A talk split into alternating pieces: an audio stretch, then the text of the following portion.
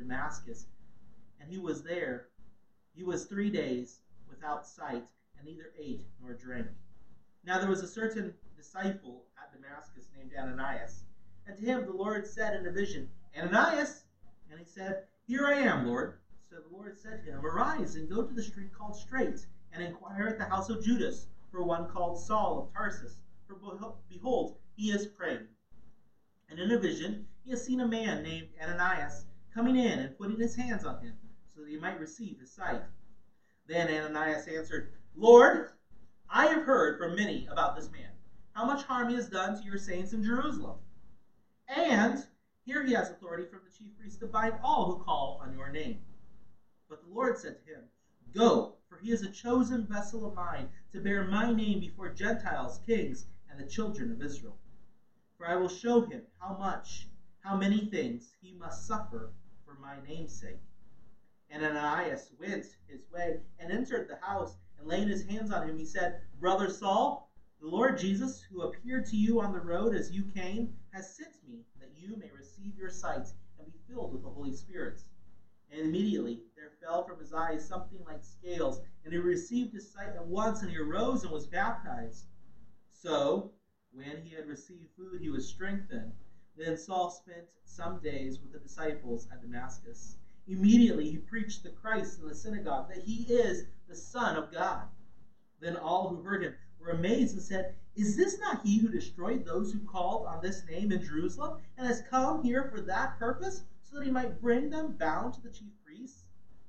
But Saul increased all the more in strength and confounded the Jews who dwelt in Damascus, proving that this Jesus is the Christ. Now, after many days were passed, the Jews plotted to kill him. But their plot became known to Saul, and they watched the gates day and night to kill him. Then the disciples took him by night and let him down through the wall in a large basket. And when Saul had come to Jerusalem, he tried to join the disciples, but they were all afraid of him and did not believe that he was a disciple. But Barnabas took him and brought him to the apostles, and he declared to them how he had seen the Lord on the road, and he had spoken to him, and how he had preached boldly at Damascus in the name of Jesus. So he was with them at Jerusalem, coming in and going out, and he spoke boldly in the name of the Lord Jesus and disputed against the Hellenists, but they attempted to kill him. When the brethren found out, they brought him down to Caesarea and sent him out to Tarsus. Then the churches throughout all Judea, Galilee, and Samaria had peace and were edified, and walking in the fear of the Lord and in the comfort of the Holy Spirit, they were multiplied. Father, we do thank you for your word. We thank you for how you can use people to accomplish your purposes. We thank you that you choose to use people for your purposes. We pray that as we meditate upon this passage, that we would be astonished and amazed at how you work, how you enable, how you call, and how you accomplish your mission. We pray that as we reflect upon your goodness and your care in this passage, that it would encourage us in the midst of our trials, in the midst of our hardships, in the midst of the things that you've called us to, to proceed in boldness and confidence, knowing that you have a plan and that you will accomplish your plan as we humbly submit to you. And in your name we pray. Amen. The first point, I believe, is this God calls, commissions, and equips his servants. And you'll see that this happens to numerous different people, and different things happen to different people throughout the process. Saul is introduced, though, as a man with an evil commission. if you notice in verse 1, this is not the type of person that most Christians would want to associate with readily. His mission is actually against the plans and purposes of God.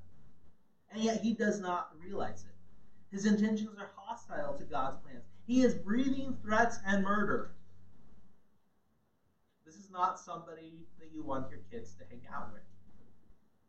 This guy hates Christians and he wants to see more of them brought to death. He's watched Stephen die. He was part of that. And now he has a desire to go and see this same mission carried forth outside of his local community that he lives in. And so he goes and he gets this commission from the high priest. And the way it probably worked was something like this. Back then, or earlier in history, there was a a religious order of priests that actually had independence. And a lot of the bigger empires allowed them to kind of have their own independence and kind of rule by themselves. And they, so they had like extradition rights and stuff like that. And so probably the Romans kept some of that in place because they knew that that would allow for more peaceful negotiations with the Jews and the ability to rule them more easily. And so the high priest, I believe, actually had extradition rights in Damascus. And, and so what happens is Saul hears the message of Jesus Christ is spreading to other communities. And he's like, well, you guys have extradition rights, right? So let's go there and bring them back. And the Jewish high priest is like, this is an excellent idea. This will stop the spread because what we've been doing hasn't stopped the spread of who Jesus is yet. So he gets this permission to go, and so he's commissioned already. This is a man who has been commissioned. He is a man on a mission. It's an evil mission, but he is going, and he's passionately pursuing this mission. And as he goes on this mission, what happens? All of a sudden, as he journeys and he's coming near to Damascus, suddenly the Lord Jesus Christ calls for Saul while he's on his evil commission. All of a sudden, a bright light appears. All of a sudden, the Lord Jesus Christ cries out to Saul and says, Saul, Saul, why are you persecuting me? And Saul is somebody who is a Jew. And so the Jews were not like some of the Greek people who, you know, believed that this could have been a lesser God or some unique circumstance to happen. A Jew would have seen something like this take place, and they remember all the different accounts from the Old Testament of how God has miraculously appeared to people, how God speaks to people, and he would have seen this and he would have immediately gone, Wow, God is revealing himself to me in the same way that he did so many times in the Old Testament. And so Saul already is willing to listen. Doesn't know what's going to happen, but he's like, if there's a bright light in the middle of the day that makes the sun look like nothing, and there's a voice telling me something that appears all at the same time, I should listen. And so he responds by submitting himself to the Lord. And you see this from the very first part. He's willing to submit. I believe he kind of knows already who the Lord is, but he asks him, Who are you? If I'm persecuting you, who are you? And the response comes back that he is Jesus.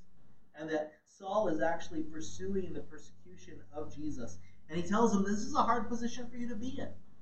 It's not something easy for you to pursue after. It's not easy for you to live like. And so he asks him what he's supposed to do. And so his demeanor, I believe, is, is one that is reverential and in awe of who God is. If you notice, verse 6 says, So he, trembling and astonished, said, Lord, what do you want me to do? He's been confronted and told, You're on the wrong mission. This is a guy that looks up to the high priest. He believes that they're the religious leader. He believes that they are like the closest person to God. And the high priest of his day has told him, This is the mission that I'm sending you on. Go and accomplish it. And now the Lord Jesus Christ comes and reveals himself and says, You are persecuting me. So he's like, What do you want me to do? He's immediately submissive to God's leading. And this story is it's really difficult to pinpoint exactly where Saul comes to Christ. But I believe that somewhere from, you know, verse 3 through later on the text when um, Ananias comes to him, somewhere in there, Saul actually gets saved. I wouldn't be surprised if Saul actually got saved, like on the road to Damascus, but the text doesn't really say one way or the other. And so he's submissive, he's willing to submit himself. And so Saul follows in obedience. And you'll notice later on in the text that he says that he waits for three days. And while he waits, he doesn't eat or drink as he waits. But he's also involved in prayer because when God comes and reveals himself to Ananias and says, Go to him, what, what does he say? He says, He's been praying, and it's been revealed to him that you're coming to him and you're going to lay hands on him. And when you do that, he's going to receive his sight. And so Saul is submissive to the Lord's leading. And what does the text teach us? If you remember, I said that God calls and he commissions and he equips his servants. And God is not done calling people to himself. This call here, at least at the beginning, is a call to salvation. He's not initially just simply calling him to service. He's not equipped to serve yet. He has to get saved. He has to come to Christ and believe that Christ is who he says. And so God wants us to realize our need of a Savior and respond to his gentle calling as well. And Saul here models for us very well how you and I should respond to truth as it's presented. Jesus Christ is gentle. And he has a desire that we would come to repentance. And 2 Peter 3 tells us, But the heavens and the earth, which are now preserved by the same word, are reserved for fire until the day of judgment and perdition of ungodly men. What's that telling us? It's telling us that God is going to one day judge the world. And it's going to be a terrible, horrible judgment. It's going to be complete. Everything that's deserving of punishment will be punished. But the verse goes on, but beloved, do not forget this one thing that with the Lord one day is as a thousand years, and a thousand years is one day. The Lord is not slack concerning his promise, as some count slackness, but is long suffering toward us, not willing that any should perish, but that all should come to repentance. God has a desire that people would see his mercy, see his and that they would respond to that. It is because Jesus is merciful and compassionate to you and I that he came and he lived among us in our sinful, sin cursed world. He endured pain, he endured mocking, he endured the tribulations and the pain and the heartache of this life. And he did all that without sin. And then he willingly went to the cross and he paid the penalty for all mankind's sin. So that you and I do not have to pay that penalty, but we can look to Christ and say, I believe that Christ paid the penalty for sin. And I believe that righteousness is available through the life of Christ alone. And receive that gift of forgiveness. So God is desirous that we would see our need of a Savior, we would realize that our sin separates us from God, and He's calling people to Himself. But not only that, the text goes on and shows that God commissions Ananias to leave on a mission. And as he comes to Ananias and commissions Ananias, he comes and it's interesting just how willing Ananias appears at the beginning. And as he finds out what his actual commission is, all of a sudden the walls begin to go up, right? Ananias has God appear to him, and Ananias is called out by God, and he says, Ananias, and he says the same thing that Isaiah says, right? God comes to Isaiah and tells him, "This is the this is the situation. We need somebody." And he's like, "Here I am," and that's that's how Isaiah responds, or how Ananias responds. And then God goes on and he tells him, "This is what your task is. You're supposed to get up, go to the street called Straight, inquire of the house Judas, and look for the man named Saul of Tarsus." He's been praying. He's seen in a vision that you're supposed to come and lay your hands on him, and he's going to get his eyesight back. And Ananias is very hesitant. He knows about Saul's past, and he knows about Saul's plans for the current future, current city he's in, right? And so he, he lists out his grievances before the Lord. Lord, I have heard from many about this man, how much harm he has done to your saints in Jerusalem. And here he has authority from the chief priest to bind all who call on your name. Me, I can imagine being trepidatious myself about this mission. This is not a mission that you undertake lightly. Here's the guy who's been in charge of persecuting now the Damascus church. He's already done that quite successfully in other communities. Now he's been sent here. The people in the town of Damascus all know what Saul's mission is. That becomes even more clear as we get into like verse 23 to 25. They're all hear his new message and they're like, this isn't the same Saul we heard about was coming. What happened? And and Ananias himself has heard that Saul is coming, and he's heard about his mission, that he's coming to bind people and take them back. And so God gives him this mission. But notice what else God does. God doesn't just simply tell him, hey, here's the mission, go give him his eyesight back, and everything's all done. He goes on and he equips him and he encourages him. Why? Because he's a feeble servant. That so often is who we are. God has a mission for us. He's given us a mission.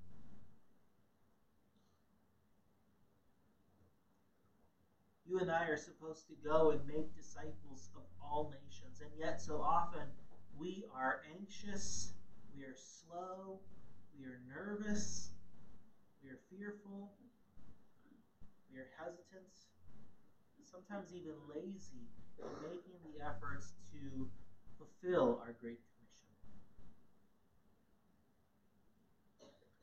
And Ananias faces the same temptations and the same troubles. Different, but the same. He's struggling with fulfilling his mission. Now, your reasons are probably drastically different than. You're not afraid that you're going to actually be killed or hauled off to Jerusalem and be tortured for the next couple months if you do go and tell somebody about Christ. But you and I are often weak and feeble when it comes to fulfilling our mission. And Christ is the same way he was back then. He comes and he encourages and he equips us. How does God come and encourage and equip his servants in this text? Tells him about his plan. He tells him that he has a plan for this event.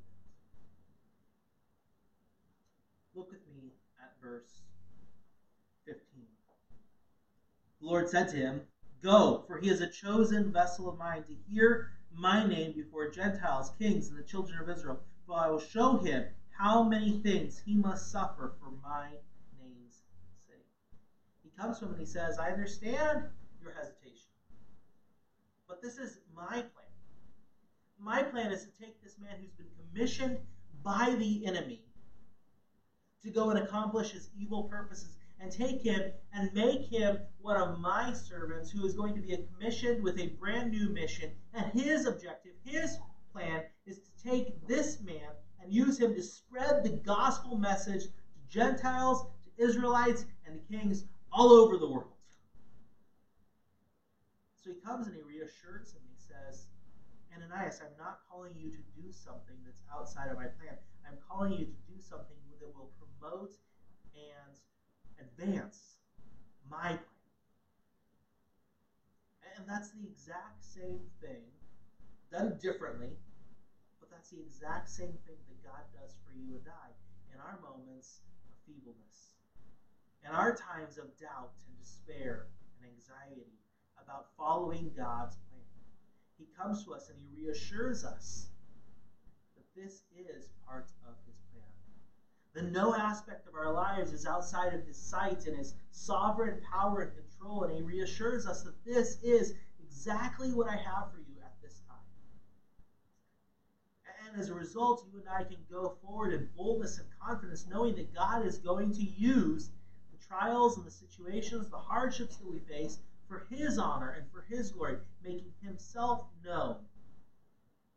Maybe not in you know Judea and Samaria and the uttermost parts of the earth through your individual life, but maybe at least in your Jerusalem, people that are in your community will see that the events that you have come through are events that God used to portray himself to those around you. And so God comes and he encourages, he equips his feeble servants. And what does Ananias do? He follows in faithful obedience. He hears God's plan. He understands that God has a plan, that God is sovereign, that God is going to work through this trial. And he says, I'm going to advance and I'm going to follow in obedience. And so he gets up and he goes his way and he enters into the house where Saul is staying and he lays his hands on Saul and he says, Brother Saul, the Lord Jesus, who appeared to you on the road as you came, has sent me that you may receive your sight and be filled with the Holy Spirit. Immediately, therefore, fell from his eyes something like scales, and he received his sight at once, and he arose and was baptized. Immediately obeys. He enters, he embraces Saul in God's mission for his life. He's willing to embrace and accept God's plan. And that's what you and I are called to as well. This is say, this is God's plan, and if this is God's plan, then I'm going to embrace it with my whole being, and I'm going to pursue after the commission that He has given me. So Saul receives Lord, and he follows him in baptism. And then God equips Saul for a faithful ministry. Notice he, he receives nourishment. He's gone three days and three, three days without eating and drinking. So he's strengthened through that. And then what does he do? He spends time with the believers. And through that, I believe he's equipped. He knew a lot about the Old Testament. It seems to me that he's filling in some details. And as he receives a few days of training under them, what does he go out and do? He goes and he boldly completes the mission he is assigned in Damascus. The text does not leave us with any other idea about when he takes this commission on. Immediately, he preached Christ in the synagogues that he is the Son of God. He goes and he immediately proclaims that Jesus Christ is the Son of God. And the people are flabbergasted. They're like, what in the world? Look with me at verse 21. Then they were all then all who heard him were amazed and said, Is this not the man who destroyed those who called on this name in Jerusalem and has come here for that purpose so that he might bring them bound to the chief priests? Like, we've heard about this guy, but when we heard about him, he had a drastically different commission. Because he was supposed to come from the high priest, and he was supposed to continue to perpetuate the same things that he's been doing in Jerusalem, which is persecuting these people. And now he himself is proclaiming that Jesus is the Son of God.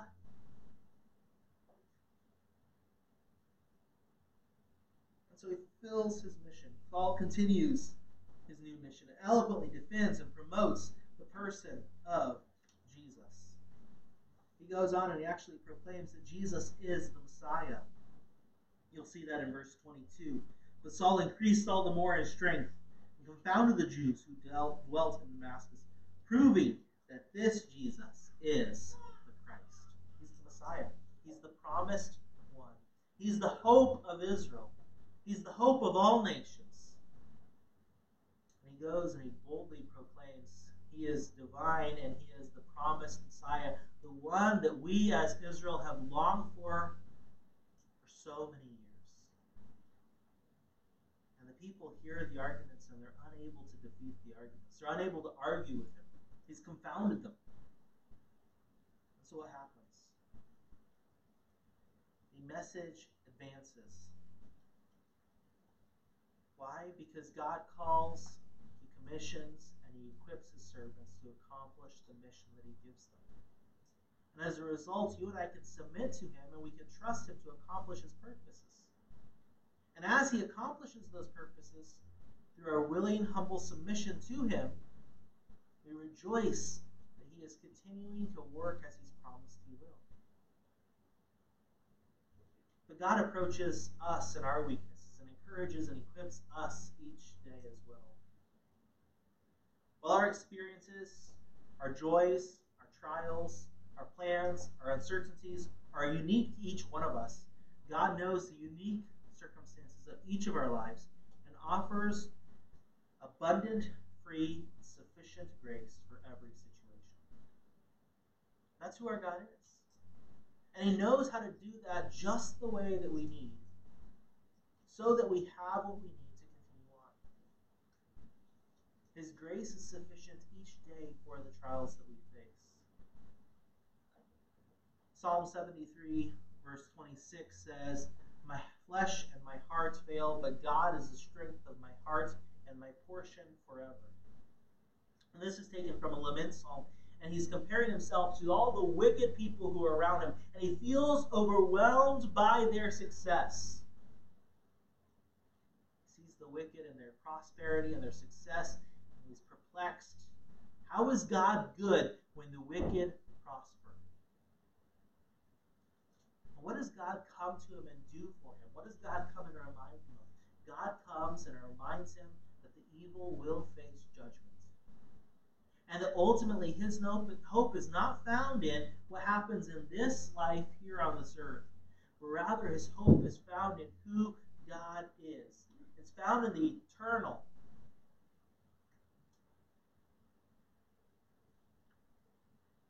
Well, that's not the only means by which God encourages us. It's an illustration of the means by which God can come alongside his servants and he encourages them. Sometimes it's by reminding them of His grace. Sometimes it's by reminding them of the ultimate future hope. Sometimes it's by reminding them that God will judge and condemn evil people. Sometimes He uses other passages and other truths from His Word, reminders of His faithfulness and His care and His provision to encourage us and equip us to go forward that he comes to us in our weakness and encourages and equips us for each day.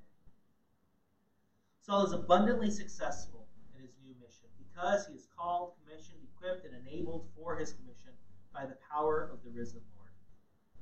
And you see him go forth and he accomplishes his mission. Not only here, but he's going to go and accomplish this mission also in Jerusalem. Notice with me, he's done the mission in verse uh, 20, 21, or 20, sorry, verse 20, in Damascus. But then he goes to Jerusalem. And as he's in Jerusalem, what happens? He then there goes on and he proclaims there also the name of Christ. Look at verse 29. And he spoke boldly in the name of the Lord Jesus and disputed against the Hellenists. And it's implied what? They also are confounded. Why? Because their response is the same response. Their response is not to double down on their arguments and to refine their arguments better. Their response is just like the Damascus crowd. If we can't beat you in intellectual argument, we'll kill you. That solves the problem, one way or the other.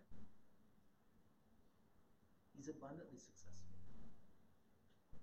Not only in the immediate context, but think about the lifetime context of Paul's ministry and the numerous churches that are planted in numerous different cities all around Asia by this man. Think of the rich work that we have in Scripture that was produced by the Apostle Paul. He's abundantly successful. Why? Because of who God is. Not because of who Paul is. Not because of who Saul was. Not because Saul is such a great guy but because God is such a great God. God equips him, God enables him, God commissions him, and as he follows his great God, he is successful. And so, are you and I willing to submit ourselves to the gentle leading of Christ? Are you and I willing to say, there are so many things pulling for us? Christ is better. Christ is more sure. Christ is the foundation upon which I cannot be moved from. And I will pursue after, I will follow after him, and I will obey him regardless of what may come. See, when we have a proper understanding of who the God that we serve is, that his mission will advance, that his commission is sure, that our, that our ambitions are not driven by who I am, but by God, that He is the one who has commissioned this mission. He is the one who will enable me and equip me for this ministry. We can go forward and we too can see God use us to accomplish great things in His name. But notice with me, the text concludes by telling us that God protects His mission. God protects Saul through threats on his life in Damascus. You back up with me into verse 23, now after many days were passed, the Jews plotted to kill him. But their plot became known to Saul, and they watched the gates day and night to kill him. Then the disciples took him by night and led him through the wall in a large basket. God has a plan for this guy, right? He's told Ananias, this guy is, he's my chosen instrument by which Gentiles, Israelites, and kings are going to hear about me. You think God's going to let that just go to pieces because a couple people in Damascus want him dead? No. God protects his mission. God ensures that his mission is accomplished. The same thing happens in Jerusalem. He goes there. And what happens first is God protects Saul's mission from hesitant believers. And when Saul had come to Jerusalem, he tried to join the disciples, but they were all afraid of him. They did not believe that he was a disciple. Barnabas took him and brought him into the apostles, and he declared to them how he had seen the Lord on the road, and that he had spoken to him, and how he had preached boldly at Damascus in the name of Jesus. See, unbelievers can't stop the work of God, but hesitant believers can't stop the work of God either. And it goes on. God protects Saul's life from Hellenists who are enraged by his new commission. They attempt to kill him in verse 29, and what do the brethren do? When the brethren found out, they were brought him down to Caesarea and sent him out to Tarsus. To protect his life, they send him on to Tarsus, where he is safe. See, God protects and provides his people with grace.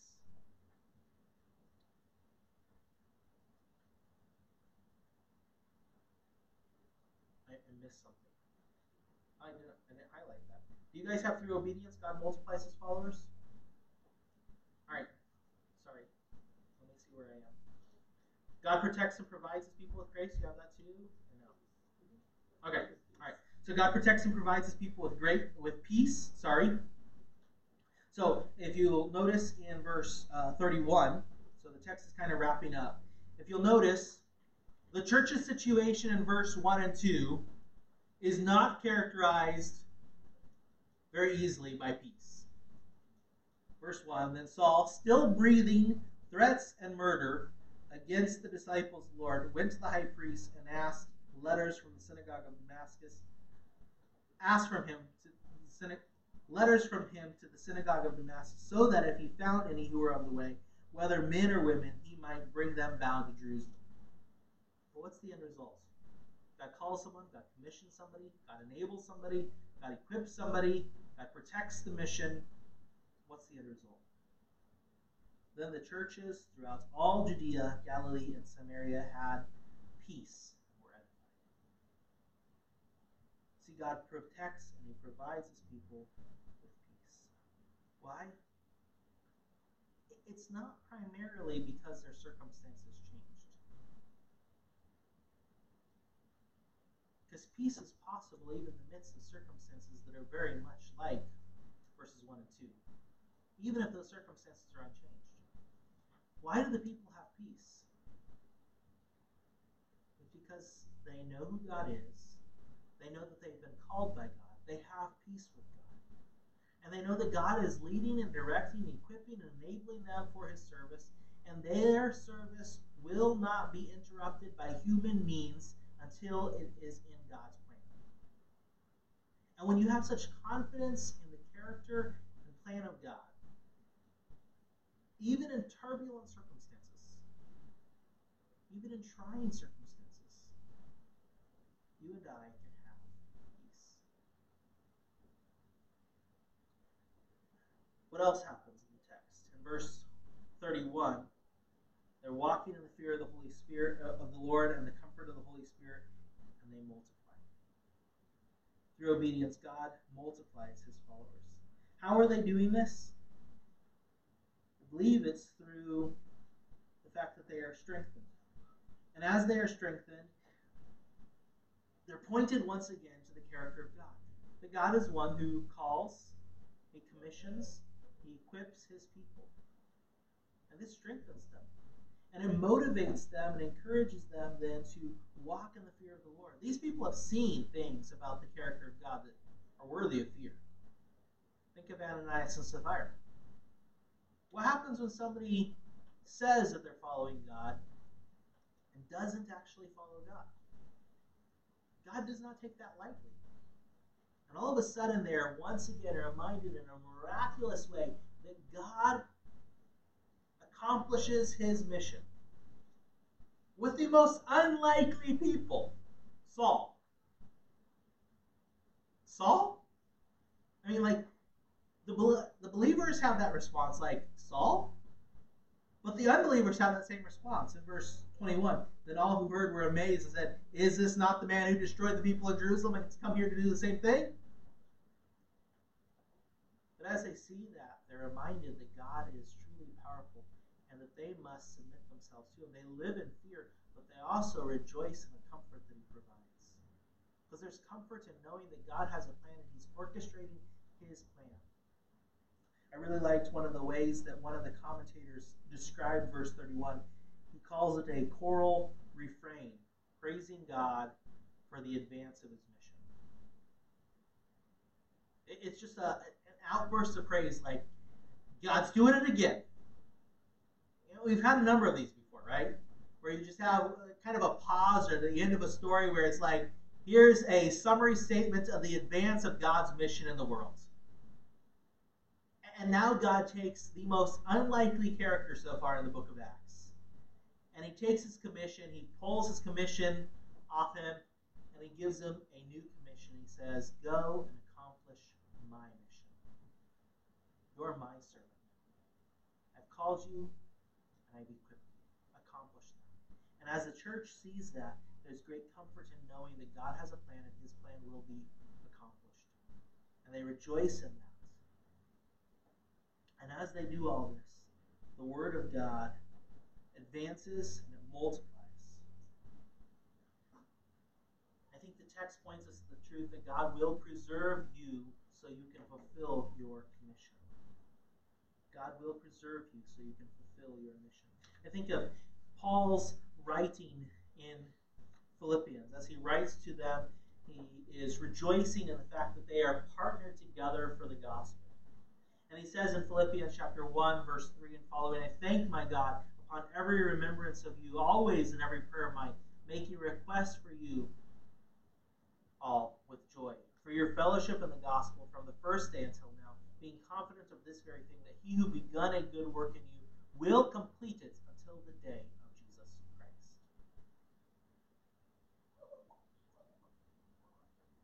See, as they meditate upon the character of God and they see that God is one who calls people, who commissions them for service, who equips them and protects them as they accomplish their given mission. The church is reminded, we are reminded, that God will preserve us. That the mission that God has given us will be accomplished. Not because we are so efficient, not because we are so great in our talents, but because His calling, His commission, and His enabling are so very sure. And there's great hope in that.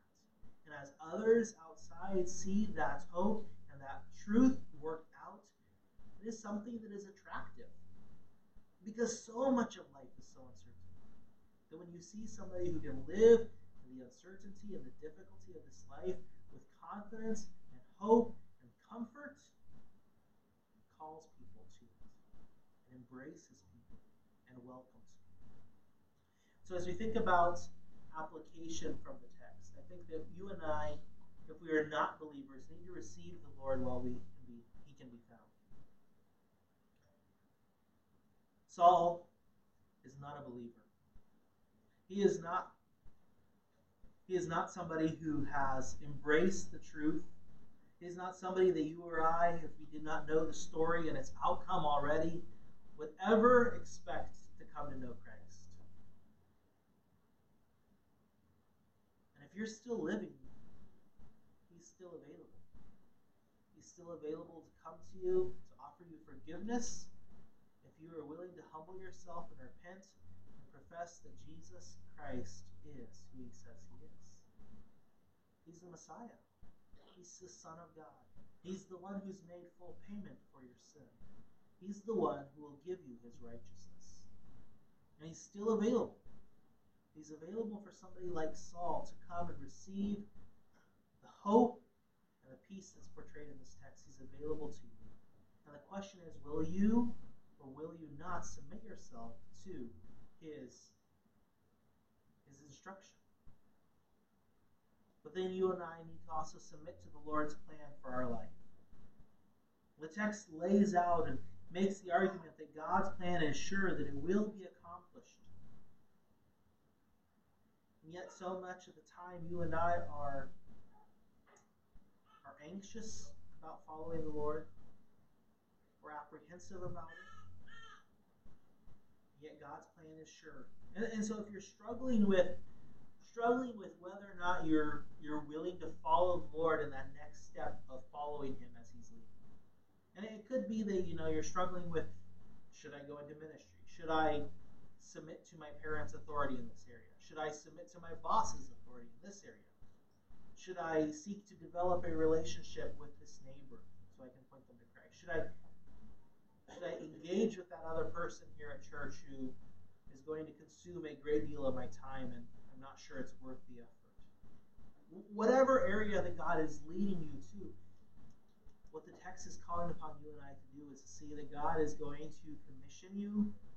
It's not always going to be easy. Ananias does not have an easy job. And he lets God know that he doesn't have an easy job.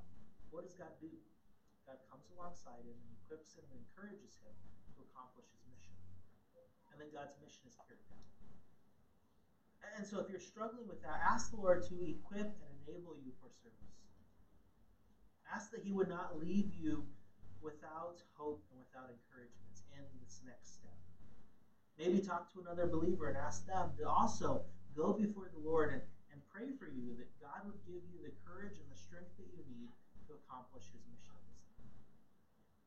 And then you and I need to trust the Lord's promises. God's mission will be fulfilled. And we can rejoice in the comfort of God's plan. And as we reflect upon even the smaller demonstrations of God's character and promises being fulfilled throughout history, it should cause us to rejoice and cause us to trust Him more fully. Let's go to Lord in prayer. Father, we do thank you for who you are. We thank you for the fact that you use people. You use flawed, failed people who are feeble, who struggle with sin just like we do, people whose backgrounds are questionable, to say the least. You use people like that to accomplish your mission. We pray that you would help us to humble ourselves, to be willing to submit to you, to trust in you, to call upon you for help when we need it. And as we see you continuing to work out your mission in this world, we would be quick to rejoice in the comfort that you give us through your word, through the demonstrations of your continued faithfulness and provision in our lives. In your name we pray.